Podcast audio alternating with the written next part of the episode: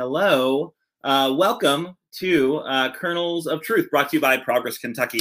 We have got a really special episode for you tonight. First, we're going to cover the news of the week. We've got some very interesting stories we're going to cover. We've got breaking news about Russia Rand. Uh, we've got a look at the COVID epidemic. We've got uh, uh, really important news about a few special elections happening very soon. Uh, and then we have got uh, our wonderful guest, uh, Kentucky author and essayist Silas House. Really excited to hear his perspectives on our Commonwealth and why our common interests are so challenging, uh, challenging to unite around. Uh, finally, we'll wrap up with our call to action and events calendar. So, got a great show for you tonight. First, though, are you ready? Are you ready to help turn Kentucky purple? Uh, we know our Commonwealth has some work to do if we're going to beat back the tide of bad politics and policy from Frankfort from limiting school districts' ability to keep our kids safe to working desperately to breathe new life into the big lie and fire up efforts to make it harder to vote. Uh, if you want a Commonwealth that works for all of us, join Progress Kentucky. Uh, it's really easy. Uh, follow us on Facebook, on Twitter, on Instagram, kind of wherever you spend time on social media. Make sure to like and share and comment on our content. Uh, and if you really like what you're hearing right now on Kernels of Truth, give us a thumbs up, give us a review. Reviews really help for uh, for podcasts. But if you're watching us live, uh, just you know, give us a like and, and share the show out to your friends.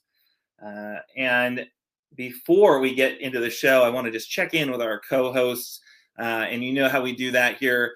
Who are you? Where are you? What does your protest sign say today? Because we are not some sort of you know talking head media show. We are a digital demonstration for a more compassionate Commonwealth.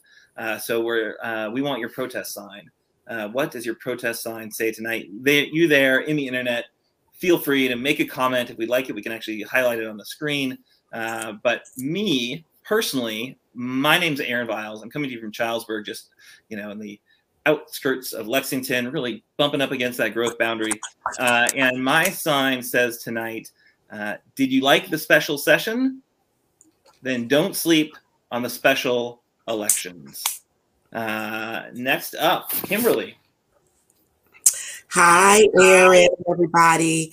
I'm Kimberly Cecil Jones, and I'm coming to you from my living room here in Louisville, Kentucky. So, uh, my actual protest sign says today, because I love President Biden and I believe in what he's saying.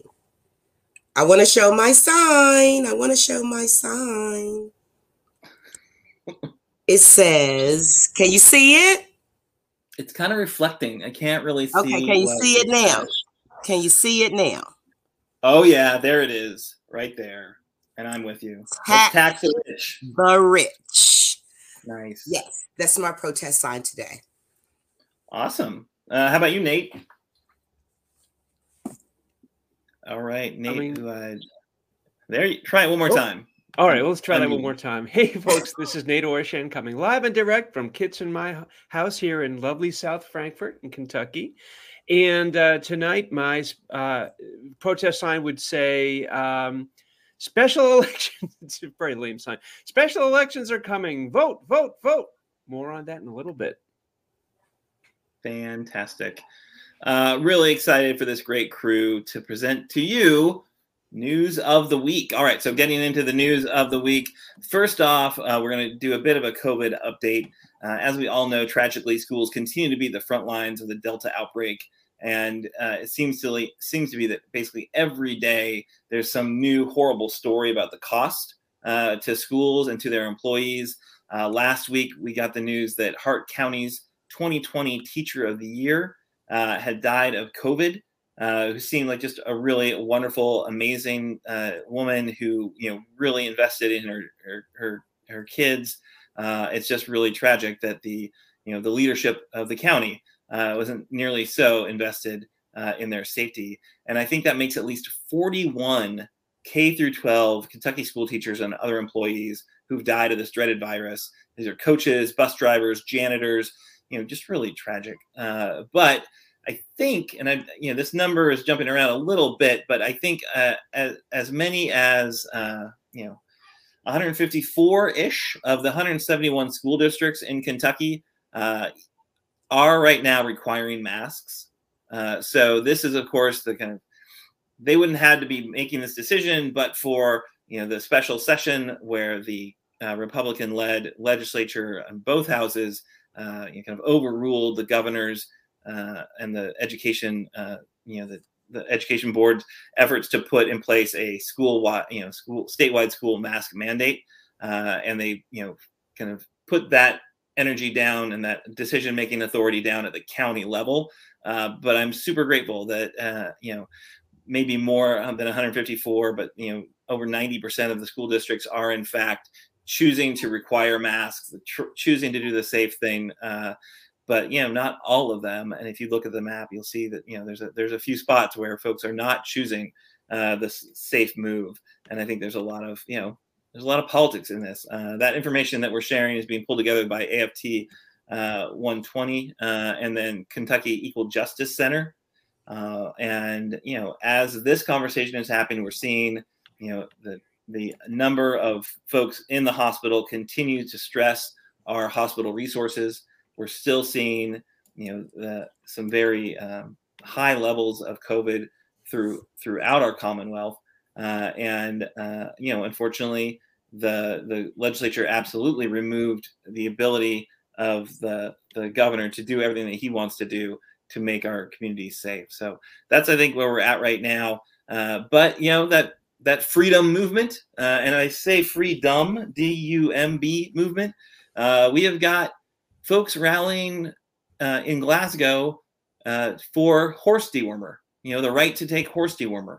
Uh, because more and more hospitals are saying, no, no, no, wait a minute, we're not going to allow these, you know, non-FDA approved treatments.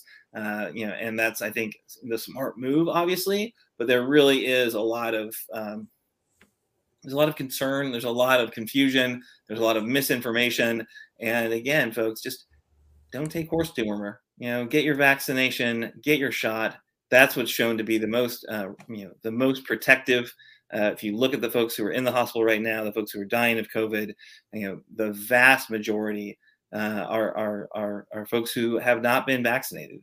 You know getting the vaccine uh, you know means you are like 10 times uh, less likely uh, to end up in the hospital uh, than uh, somebody who doesn't get their their vaccination. So it's it's absolutely something we need to do. We need to confront it head on. So I don't know. Any anyone else have thoughts about the COVID situation right now in Kentucky and kind of how this kind of movement uh, is? You know, I wouldn't say it's building, but it remains this kind of entrenched opposition to you know listening to doctors, listening to experts, and trying to find some alternative route because you know you learned more uh, by you know watching YouTube videos uh, than the CDC, who's got you know multi-million dollar uh, budgets and uh, experts you know who spent their entire careers understanding how epidemics work and what we can do about it. Kimberly or, or uh, Kimberly or Nate, any thoughts about this uh, current COVID situation here in in Lex or in Kentucky?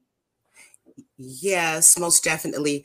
Um, you know, you just wonder when is this going to be over? And then I thought that you could get this uh, ivermectin. I thought you could get this from like, you know, feeder supply or something of that nature. But I found out you have to have like a vet or a doctor to prescribe it to you. So I really want to know who are these doctors and vets that are prescribing this to people? For COVID. And I know right here in Louisville, um, there was a situation uh, where the judge struck it down. The woman wanted her husband, who has COVID, who's in the hospital, to um, have the ivermectin um, administered to him. However, that was struck down. That will not happen. But we have to do something. I also read an article, Aaron, that uh, in the in the entire country, we're way up there. I think maybe in the whole entire country. I have to look back and see. Uh, but we have the most filled beds for COVID basically in this state, which is alarming to me. So, I mean, what are we going to do? Just continue to tell people to get vaccinated, right? No, that's absolutely true. We have to tell people to get vaccinated. We have to find the most compelling spokespeople to get that information across. Uh, I did think it was you know the height of uh, just ignorance and uh, and outrageous behavior when you know folks like Robert Stivers, uh, you know the Senate president, and and others. Uh, I think Ralph Alvarado similarly were you know basically blaming the governor and blaming you know uh, Dr. Stack for being you know too strident about getting the vaccination. And so that's why people aren't getting it, it, because they've been told to. They've been you know fussed at so much by our governor and our chief health officer at the state which is just astounding. Uh, but you know i think it gets at some of the you know the tribalism in our politics and it's absolutely uh, putting us in a situation where you know we have got to, uh, as you know, as our governor suggested, have the uncomfortable conversations and just you know try to appeal to people's humanity and appeal to the people in the community that can't be vaccinated. You know, our kids under 12 right now, the folks who have uh, you know immuno uh, disorders and are, are far more vulnerable. Uh, so yeah, there's a, we're in a situation right now where we got to come together. We got to find ways to get across to to one another. I don't think it's I don't think it's shaming people. I don't think it's making fun of them for wanting to take horse dewormer as much as that's you know crazy to me, uh, but it's appealing to that kind of common good. So I'm, I'm really excited to talk about talk to our, our guest Silas House about that very issue. I think he's got some really wonderful thoughts about it. He's written some uh, impressive stuff about about our common. Uh, Aaron, can I ask you a question? Absolutely. So it has come out that um, our children that are the age of five to uh, 11 can now be vaccinated. Praise the Lord. Do you think that a lot of parents are going to actually take their children to be vaccinated? Oh, absolutely. Yeah, I think so. I mean, you know, the the fact that uh, you know we haven't seen the rates of vaccination in the 12 and up 12 to 17 uh, range as much as I think we would like. Uh, but there are certainly a lot of parents who are eager to get their kids vaccinated. There's a lot of kids who are excited, uh, you know, are eager to get vaccinated. So I think we're definitely going to see, you know, a bump in protection, a bump in community resilience because of you know folks jumping at that chance.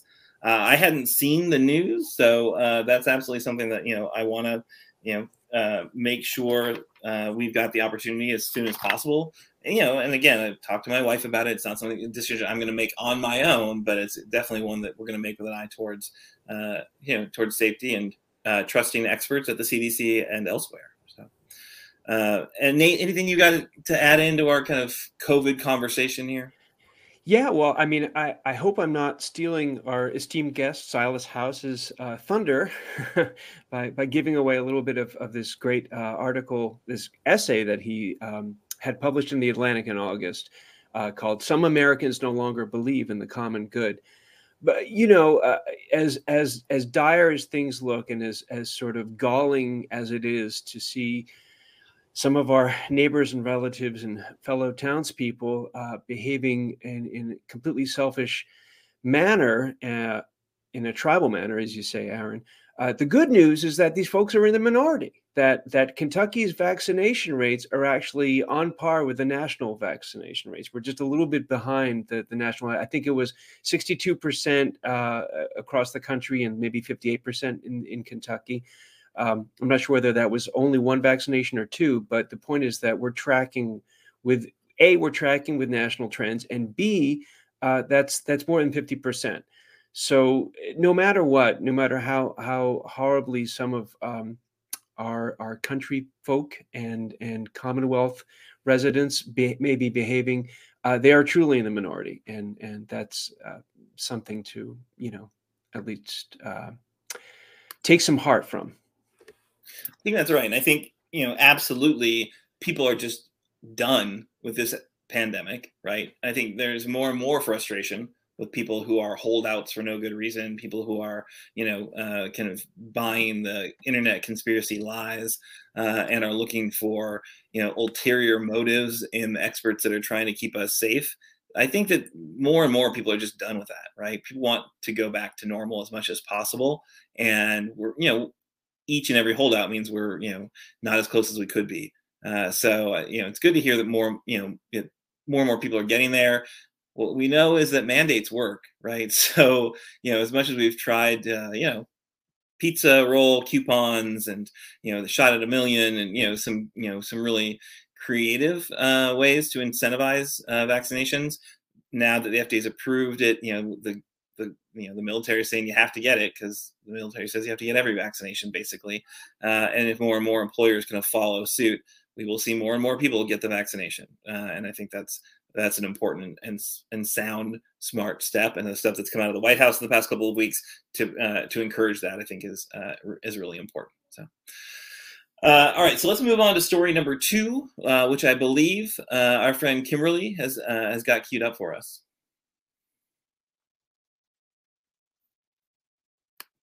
Maybe you are muted. I love being muted from time to time. It just makes the program so exciting. Uh, people can wager bets to see if Kimberly will unmute herself in time, right? So I bet you five dollars next week, Aaron. I will have my mic unmuted on time each and every time. Ooh, is that a bet? Bet? I will take okay. that. Bet. I, I, really don't want to take your money you know, yeah, but I will. will. I don't. I don't think you will. If I'm if I'm being honest here, I think uh, that's money in the bank for me. Uh, okay. Tune in next week. Uh, tune in next week, visit, uh, viewers, and find out uh, who owes who money. Yeah, and I'll give you my cash app tonight just so you can be prepared. So, uh, talking about one of my favorite subjects when it comes to talking about someone, uh, which I normally don't like to do, but when it comes to the top three in my book, which is Trump, Mitch McConnell and Rand Paul. So today we're going to be talking about Rand Paul. Rand Paul came to uh, the Kentucky Sheriff's Association uh, last Thursday. It was down in Bowling Green.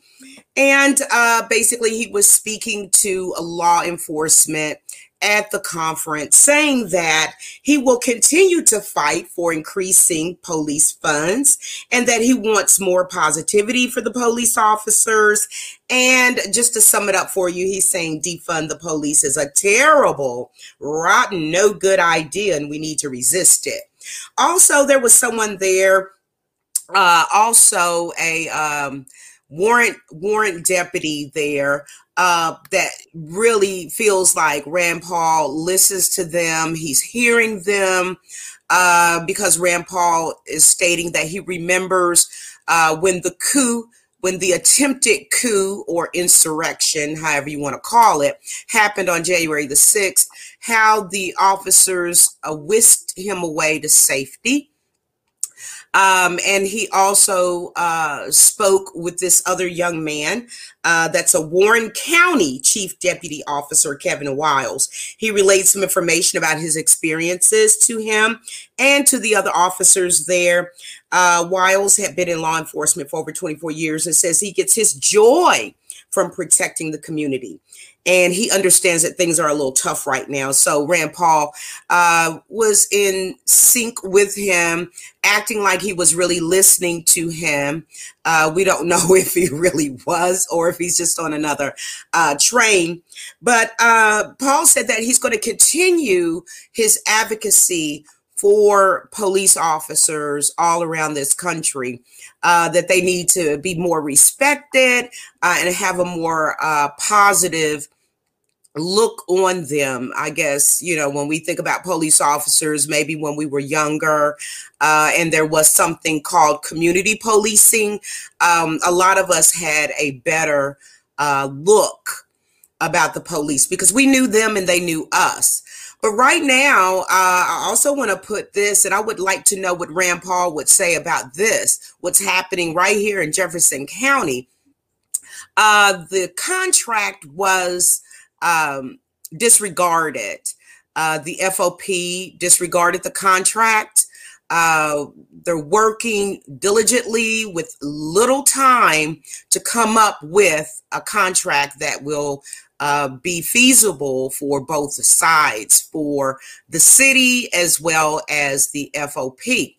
However, the FOP disregarded the contract because they said that president of the council, David James, had made mention that um, uh, there was money on the table that could most certainly go to the officers.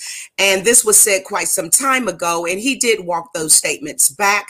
But the FOP, they even used that statement in the contract. So now we're back to square one, and one or two things can basically happen with that. One can be that they will resort back to the old contract until something is done, or a lot of the community activists are saying, well, there's a lot of stuff that the people wanted in this contract that's not in the contract.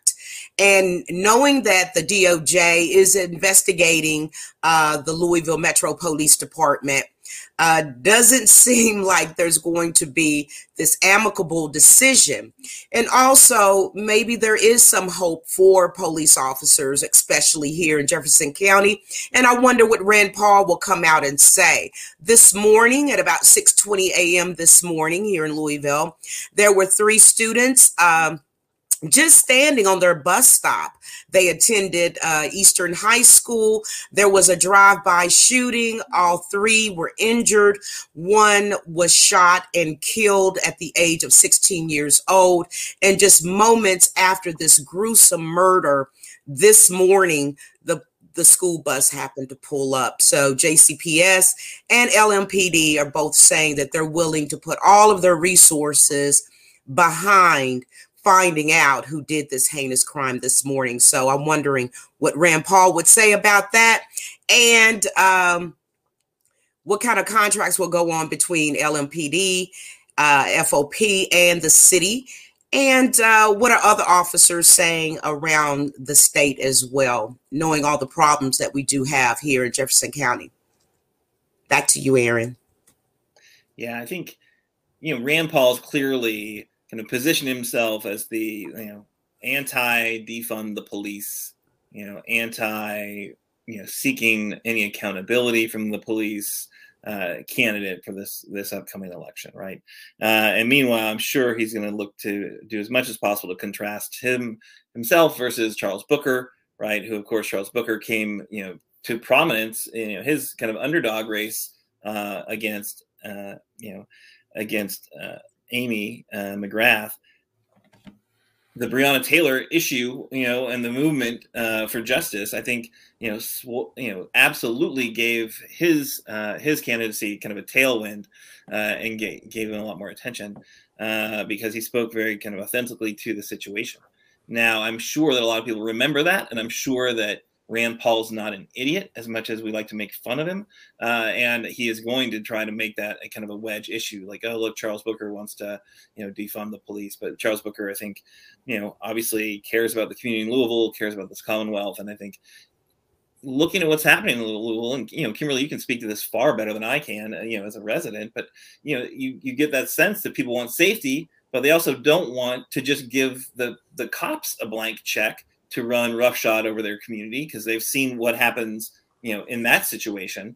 Uh, so I think it's really a tough situation for you know for community members who who who want you know community policing. They don't want a militarized police force, uh, but they also you know they don't want their kids getting shot at, at bus stops, and that's just tragic. Can you can you honestly believe that now residents in this city, which our crime rate uh, per capita is worse when it comes to murders than Chicago or New York or Atlanta or Houston or LA.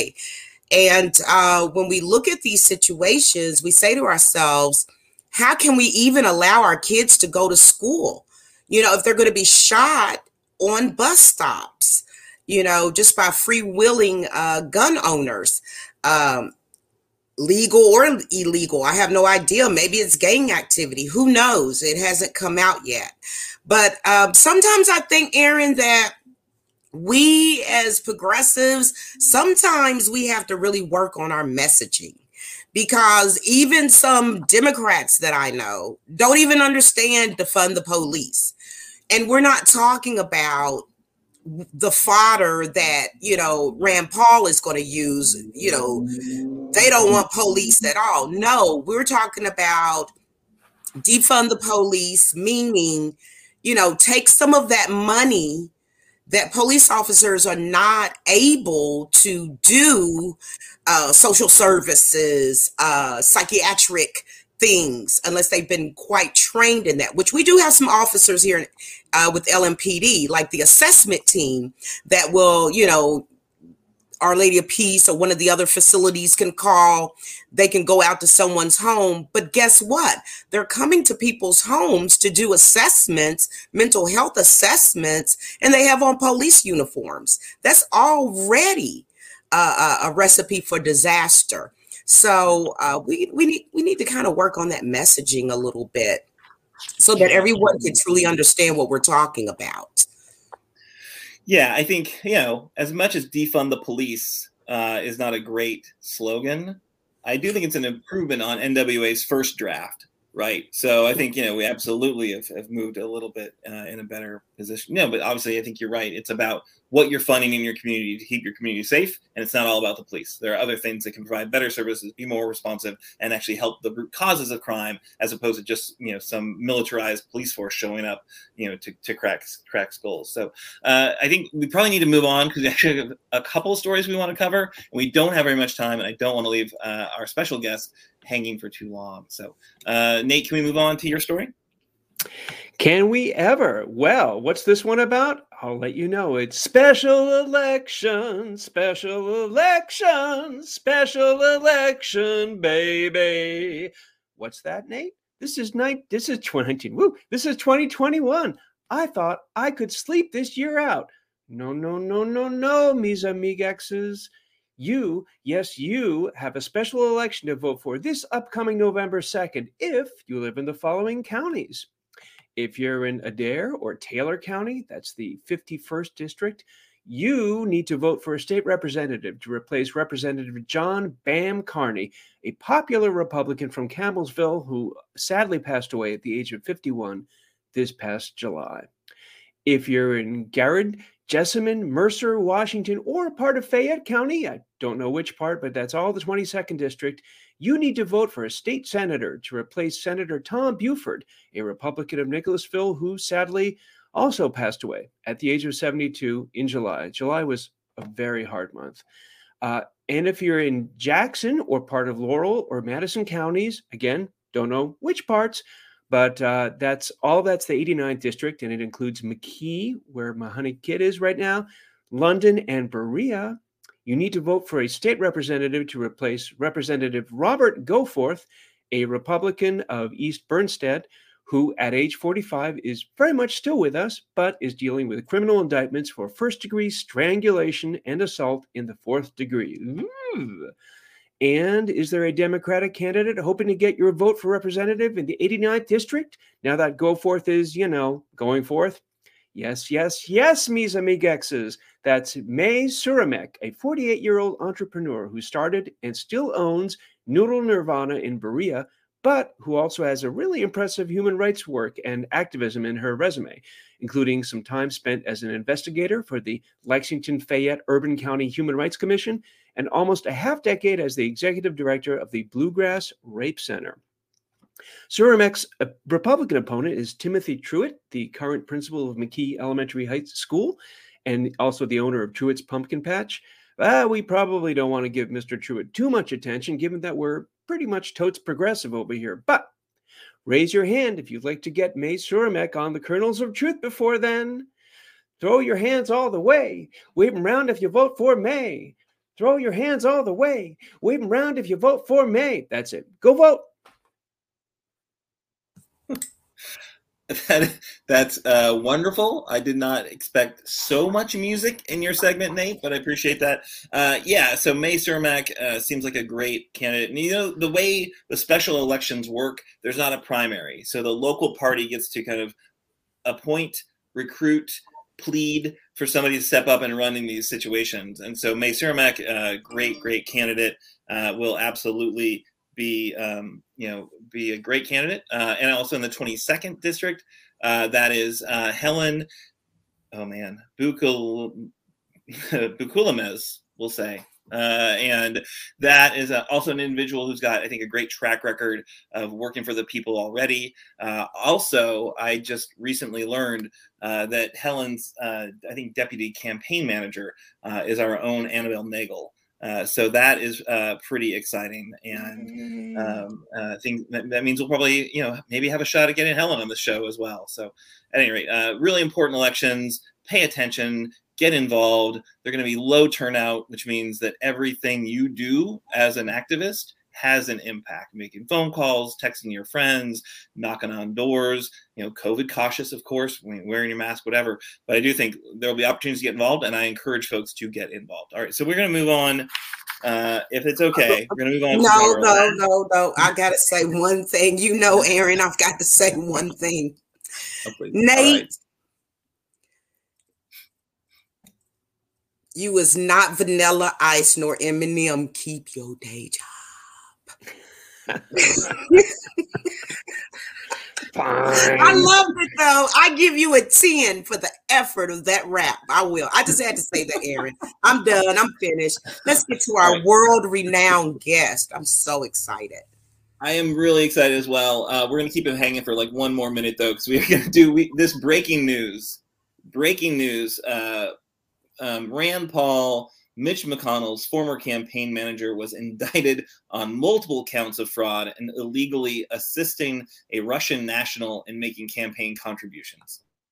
That's this is just happening now. Moscow Mitch, Russia Rand, their team loves to work with Russian oligarchs. They are so fond of Russian oligarchs. You know, uh, Rand Paul was, of course, you know, passing on love letters from uh, Trump to Putin. He went to Russia to do that. Of course, we know uh, Moscow Mitch, you know, allowed for uh, Russian nationals to own uh, or invest in uh, you know aluminum plant here in Kentucky. You know, uh, really done you know done some really just yeoman's work for Russia out of our Senate contingent. and it turns out that's not just the senators themselves; it's actually their staffers as well. So this is from the Louisville Courier Journal. Uh, Mary Ramsey reporting on that with some help from Morgan Watkins. This is Jesse Benton in the news again. He is married to a niece of Senator Rand Paul. Uh, you know, Rand, who's made these trips to Russia. Uh, Mr. Benton's been charged due to working with a Russian foreign national to make an illegal campaign contribution to an unnamed, excuse me, an unnamed political candidate. Although, if the math checks out, it looks to be very clearly a presidential presidential candidate uh, Donald Trump, is what the timeline looks to be. Uh, if he is convicted, Benton faces maximum penalties of five to 20 years in prison. Uh, and the just, Justice Department says, you know, uh, that he is uh, somebody that would be definitely up for the, you know, uh, a full span of that, uh, because this is a guy who, who has gotten a hit before. He was actually pardoned by Trump, so that seems interesting. This guy who uh, accepted a hundred thousand dollar wire transfer from this foreign national, deposited the funds into a company that he controls, and then made a twenty five thousand dollar contribution to the politician. Uh, so Jesse made seventy-five thousand dollars for his efforts. Uh, the Russian national got to go to the fundraiser, got the picture with the uh, with the candidate, uh, and uh, and you know what happened there. this is this is a breaking story. There will be more details coming out but it definitely shows that you know a lot of these Republican uh, you know politicians and political operatives, folks who have very strong ties to our current senators, uh, were willing to play fast and loose with the the law uh, and absolutely the ethics. Uh, and here we are. Uh, you know, this is a guy that he did get uh, convicted of criminal charges related to an endorsement scheme during the 2012 presidential primary that involved a plot to provide $73,000 in payments to a former Iowa state representative to get him to uh, endorse Rand Paul's father, uh, US, former U.S. Representative Ron Paul. Uh, so he got tagged for that. He got you know indicted. He got you know found guilty. Spent six months uh, on home confinement and two years on probation, and then he received a full pardon from Trump in December that would be very interesting uh, if it was in fact the politician that uh, that uh, that benefited from this scheme along with uh, along with Benton if that was Trump. So we'll we'll keep digging. We'll find out what we you know, what we can about this and share that information. But what I do know is that. Uh, this guy is uh, is no good, you know. you know, nailed twice for similar schemes, um, and that is what that is what we know today. So that was news of the week. Uh, you know, if you want to talk more about the the Rand Paul's campaign manager and his illegal maneuvers, please take it to the comments. I think it's I think it's outrageous. I think it's something we want to go deeper on, but we just don't have the time tonight. So we are going to move on to our to our uh, interview. Uh, but first, Uh, a quick uh, pro con, uh, Progress Kentucky appeal. Remember, folks, if you like what you hear on Kernels of Truth, please consider supporting our efforts with a financial investment. We've got a goal of raising $1,500 for our current organizing projects, and we're less than uh, 20% of the way there. So we've got some work to do. You can uh, go ahead and invest in our efforts. If you want to turn Kentucky purple, purple, if you want to help make that happen, there's just 412 days until we got a chance to fire Rand Paul uh, and celebrate at his retirement party. Uh, please make a donation at our secure server, ActBlue server, uh, and help support the work. All right. So next, uh, we are in fact moving on to the much promised uh, interview with Silas House. Uh, and uh, Silas House is the New York Times best-selling author of six novels, including his most recent, Southernmost. His writing appears frequently in The Atlantic and has been published recently in Time, The Advocate, The New York Times, and many other places. He's a former commentator on NPR's All Things Considered uh, and uh, is the host of a radio show and podcast called On the Porch. House was an executive producer and one of the subjects of the 2018 Hulu film Hillbilly, which won the uh, LA Film Festival Documentary Prize, the Media Prize for the Foreign Press Association, and many other honors. He serves on the National Endowment for the Humanities. Uh, he serves as the National Endowment for the Humanities Chair at Berea College and is on the fiction uh, faculty of the Spalding School of Writing. Uh, thank you so much for joining us, Silas. Thank you. I'm glad to be here. Uh, excellent. Well, uh, we have uh, had our eye on you as a guest for quite a while. We're really glad that you uh, you've been generous with your time and make some time to, to chat with us tonight. I am a fan of your essays uh, in the Atlantic, uh, and I think you've really developed a real you know a, an ability to tie your experiences growing up and living in eastern kentucky with these kind of current events and political issues that we are wrestling with right now as a society uh, your most recent piece uh, is entitled some americans no longer believe in the common good uh, and they're now thinking only of themselves uh, it's really hard hitting contrasting your kind of grandmother and her community's experiences during world war ii to the seemingly quite minimal steps folks have been asked to take to limit the loss of life during this pandemic. Uh, in our COVID coverage, we're talking a lot about schools right now. One thing I found really interesting in your essay was that you actually had a conversation with Jimmy Dyehouse, who is the superintendent of Science Hill Independent School District, which, as we look right now, is one of the holdout school districts, does not have a mask requirement. And in fact, when that mask requirement was put in statewide, he, uh, I think he had a call to all the parents of the Science Hill Science Hill Independent School District, uh, calling uh, Andy Beshear the liberal lunatic for trying to keep his kids safe. Uh, that tell me a little bit about that conversation. How did that go? Well, I wrote that piece for the Atlantic mainly after I heard the, the recording of Die Dyehouse's robocall to all the parents. Um, I just I wanted to hear his response when I the first thing I asked him was um, some people think that it's a small sacrifice to wear a mask, even if there's the possibility that it might you know, save somebody from getting COVID. And his response was, Well, why should I have to do that? And I just think that's so indicative of the problem today. Um, this idea of not understanding or maybe just not caring about the commons, the common good, um, you know, being part of a solution, working together, uh, thinking of your neighbor.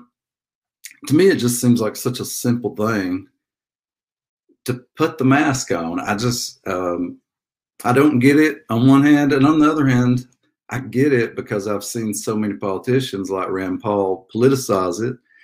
And I always want to point out that his uh, family benefits from people suffering from COVID. Um, his wife uh, purchased stock in Gilead, which was a, a COVID treatment in the early days of the pandemic. And so it behooves him to go around and tell people not wear the mask and not get vaccinated that's really problematic on lots of levels. Um, and so I think, you know, I was looking for ways to sort of fight the anger that I have at that selfishness that I'm witnessing. And writing the piece really did help me, as writing often does, as writing always has. because it made me think about how this vocal minority, and they are a minority in Kentucky by a slim margin, because now uh, 51% of Kentuckians are fully vaccinated. Um, but they seem to be controlling us on so many levels, even even though they're uh, the minority by just a couple points there. Um, I just don't know how some people can sleep at night risking children's lives. It boggles my mind. My mind has been boggled for the last five years, though, so it's nothing new. There's a lot of a lot of boggling happening right now, for sure. Uh, well, I think it's a it's a really impactful essay.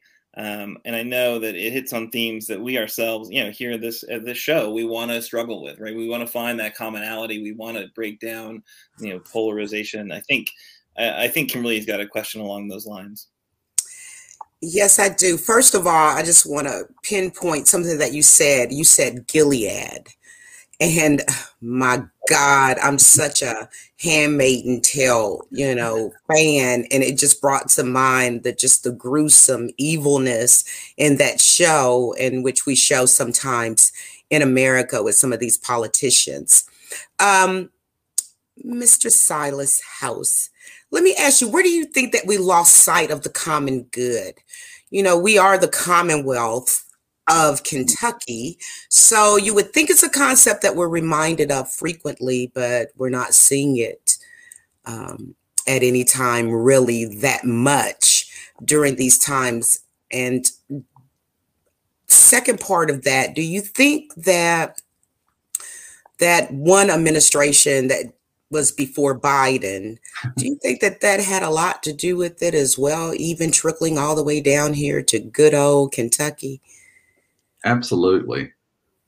I mean, the first thing that comes to mind for me is that, you know, I don't think that any politician, uh, certainly no president, is perfect. But I do think that a president sets the tone, especially in times of great crisis.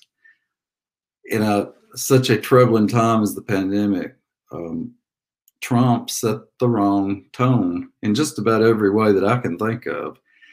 And, you know, he's built his whole career, his whole reality show career, um, and his political career. Uh, the lines are blurred there, of course. But he built all of that on greed, selfishness, and celebrating that. Um, and so I think that was the thing I was most shocked about when he was elected president was that my whole experience of him, um, you know, because he's been around most of my life in the media, has been associated with selfishness. And so I just don't think there's there's there's no way to separate his presidency from that lack of willingness to sacrifice a little bit for your neighbor. And again, it's not like we're asking that people are being asked to do anything incredibly difficult. You know, they're being asked to wear a mask um, at, at, school to protect children. That just seems so simple to me. I mean, I think I would go to, I think most people I know would go to huge extremes to protect a child. And yet so many people have rejected this notion of just wearing a mask and acting like it's you know an infringement on their freedom and all this ridiculous stuff that has been put out there by politicians and by talking heads um, on the so-called news on social media all this misinformation. Um, so i think it is a combination of just you know for four years really not having a leader who was a good um, example of of participating in the common good. Um, it became all about me, me, me. Not that it hadn't been before, but I think that escalated during that uh, administration and was really celebrated. I think one of the things that's troubled me so much over the last 10 or 15 years is the celebration of narcissism. You know, when I was growing up, that was a cardinal sin. That was the worst thing, you know, to be accused of was to be if somebody said you were conceited or highfalutin. And now it's like, you know, people become celebrities because they're narcissistic. So to me, it's like we're living in the upside down or something. And it, and it's felt that way a while. And, and Trump really fed on that and built that and turned it into just a, a tremendous monster, I think. I think you're right, um, Mr. Silas. I, I, I, really, truly do. And I also believe that no matter what someone believes in, whether it's, you know, Jesus Christ as myself or Buddha, you know, just Hinduism, whatever it may be, I think that people need a higher power to look up to, to have some moral stability and I think that um, we've got a really bad spiritual problem going on in the world today, and especially in America. But I'm just praying, I'm still going to keep praying and hoping and staying optimistic that here in Kentucky, we can get to some sort of um, commonality and respect for one another again. Thank uh, you. Thank you. I'm right there with you. You know, what else can you do at this point but just keep keep hoping and keep working. That's why I appreciate what y'all are doing. And I, you know, one thing I wanted to say is that every little bit counts and every little bit that we can do really matters. I think sometimes people think, well, I shouldn't speak out, I shouldn't say anything because I'm not out there marching in the streets and etc. I really think that those day to day forms of social justice and those day-to-day acts of protest that we do just you know in the office or when we're at a cocktail party and somebody you know spreads misinformation or whatever i think those are really important acts of protest and important acts of social justice and we all can participate in that um, in, in whatever way we can there is um, there are many ways to do that um, and that's something that i have always told um, the young people in my life, especially, is you know to to use the talents you have to fight back in whatever way that is. Not all of us can be out marching in the streets, but some of us can be singing songs, and some of us can be on a podcast or whatever, and making sure that factual information is shared, etc. Wonderful. I think Nate has our kind of final question for you. Uh, Nate, where you got? Yeah, thanks, Aaron. Well, we uh, we don't often get an artist to speak with us here on Kernels of Truth, let alone someone who casts such a long shadow across the bluegrass and even across the nation. Um, and having said that, I'd like to circle back to uh, that August article of yours in the Atlantic um, regarding our apparent epidemic of, of self-defeating selfishness, uh, where you put the blame for it accurately, I'd say, on uh, demagogue politicians and on their allies in lying. Um, I guess what I want to ask about that are two things. Do you think we can harness art to counter the lies effectively? And can the truthful messages in art scale to meet this avalanche of misinformation and animosity? I mean, as a writer, I would I would like to believe that's possible. What I what I do believe is absolutely possible is that when I write an essay or a novel or I do a reading or whatever, I am just hoping that I can reach one person.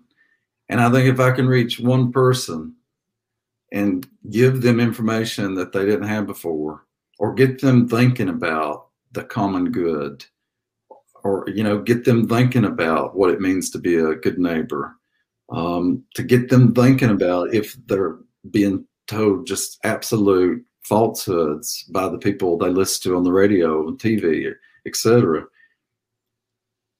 I just feel like if I can reach one person, then it was worth writing that essay or that novel or going to that reading.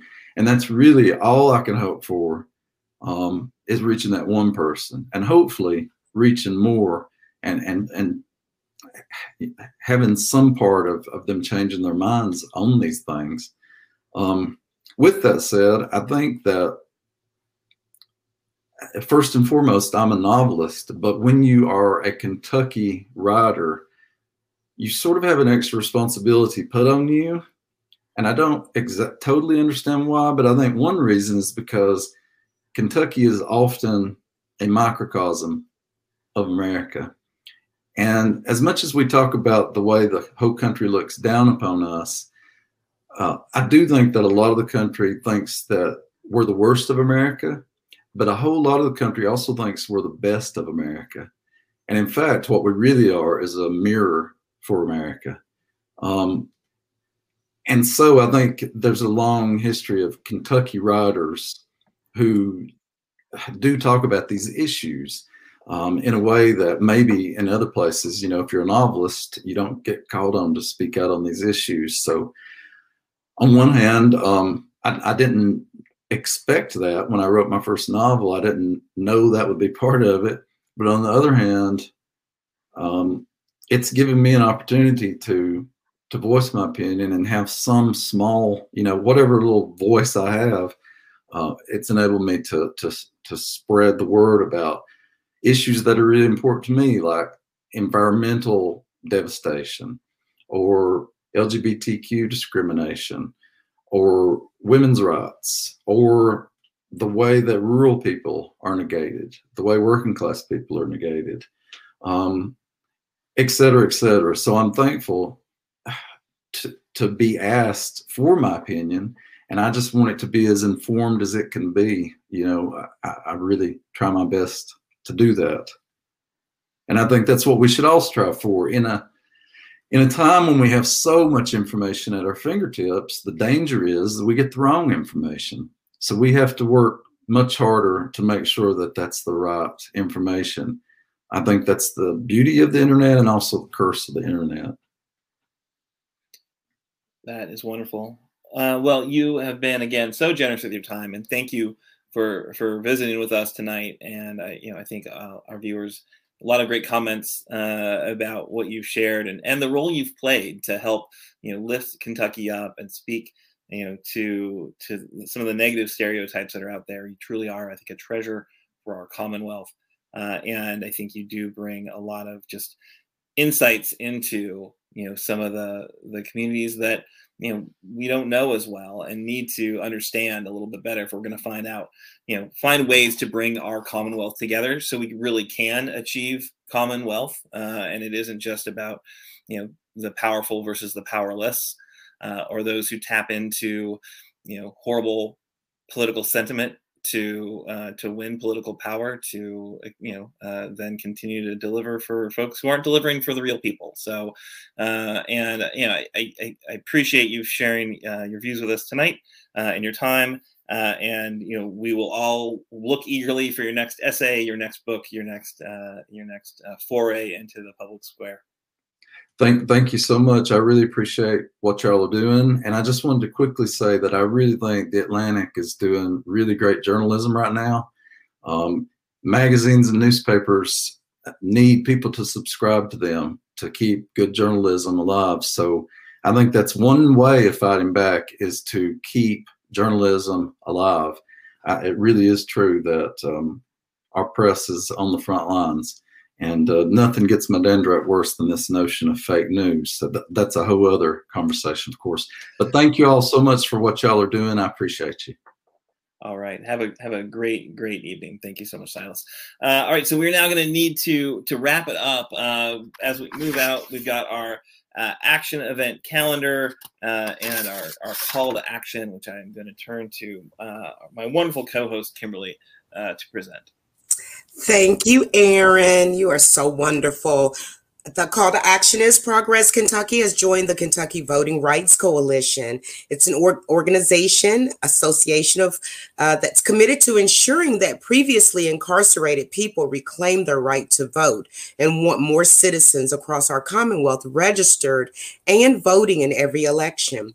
They have some events coming up to put these goals into action, and you can find out more about their efforts online. So there will be door to door for canvassing on September the 25th 25th, right in Lexington for voting rights. And you can go to mobilize.us KFTC forward slash event. Then there is PAR, People Advocating Recovery, annual re- recovery rally on September the 25th, right here in Louisville, Kentucky at 615 South 3rd uh, Street. And you can go to PAR Rally, that's P A R R A L L Y dot org. There's also going to be a voting rights table there as well, just to let you know. Then also, the Kentucky Democratic Party has launched something called Ready to Run. It's a new training program for prospective candidates and staff envisioned to provide the building blocks to win Democratic campaigns right here in Kentucky. There will be a few sessions, but the first is September the 23rd, which is tomorrow. So to learn more or to apply, go to kydemocrats.org. Now, this is exciting, you guys. National Voter Registration Day is September the 28th. Progress Kentucky will be doing some tabling to get folks registered. This will likely be organized in Frankfort. It might be a few days before or maybe after. This effort will be headed up by the super activist Deborah Grainer with support from our organization and organizing team, which is Kit, Sandy, and others. So if you're interested in doing some voter registration in a COVID cautious outdoor manner, make sure that you're on our email list to be alerted.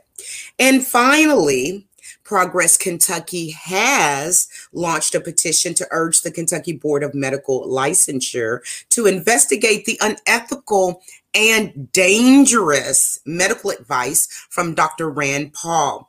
We're closing in on our signature goal. We are very, very close to 500 signatures, at which point we will file an official grievance with the board and hopefully get Senator Dr. Oh, I got other names for him as well. Paul's Kentucky medical license suspended. If you think it's dangerous and irresponsible to instruct people to get arrested instead of following mask rules that will save lives, please sign and share our petition. You can find it at investigate Dr. Paul investigate Dr. Paul. So next week on Kernels of Truth, I'm really excited about this. We're excited. Uh, the whole team basically here at Kernels of Truth is excited because we're going to have someone, uh, Mr. Jim. Aaron, uh, do do we have Mr. Jim's last name?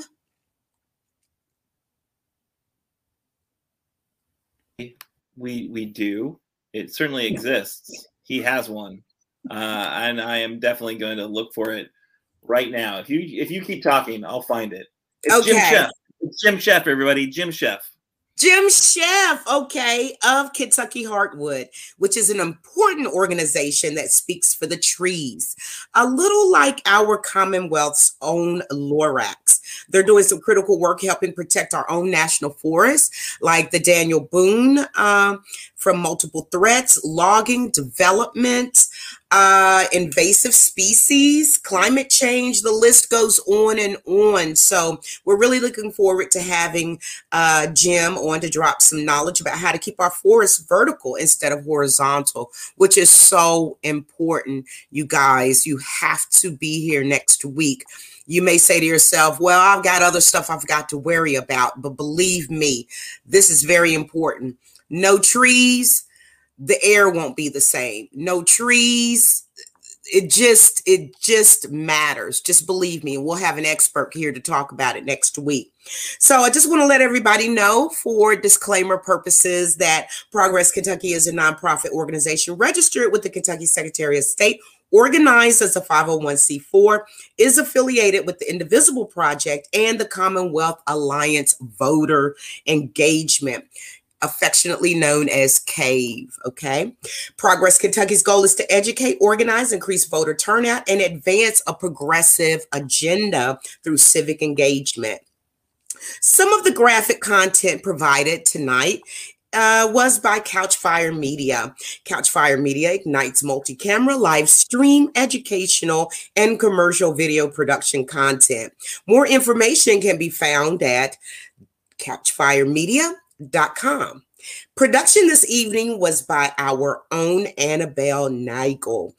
Uh, our senior social media chair. I think I just gave her a new title. I think she'll accept that. I hope it's okay with the board, okay? But I think she's just, I love me some Annabelle. Uh, thank you so much, Annabelle, for, you know, volunteering tonight. You did great to help get our live stream out to people. You are a superstar, girl. I just want to let you know. And if you guys knew how young she was, you would not believe it. But this girl packs a powerful punch. Uh, and also, I want to let you know about the Jones Report. It's a weekly live national, local news and talk international conversation show that occurs on Sundays and we'll be starting really soon. We're going to keep you updated on that. We're revamping everything for you and the show. My co-hosts are Mike Breuer, you may remember him running for senator, and Miss Betsy Foster, who's a dynamic political icon here in Kentucky and hosted by yourself. Of course, you knew that. Kimberly Cecil Jones, because it is called the Jones Report, right? So you can find it right here on Facebook on the Jones Report radio program. Thank you, Nate, for your great rapping tonight. If I was an A&R rep, I would sign you tonight. Okay. And thank you for the theme song that we hear every week. I want you to make up a rap to the theme song. I think that would be great. But you can find more information and music from our own Nate Orshan right there at natosongs.com. And that's N-A-T-O songs.com.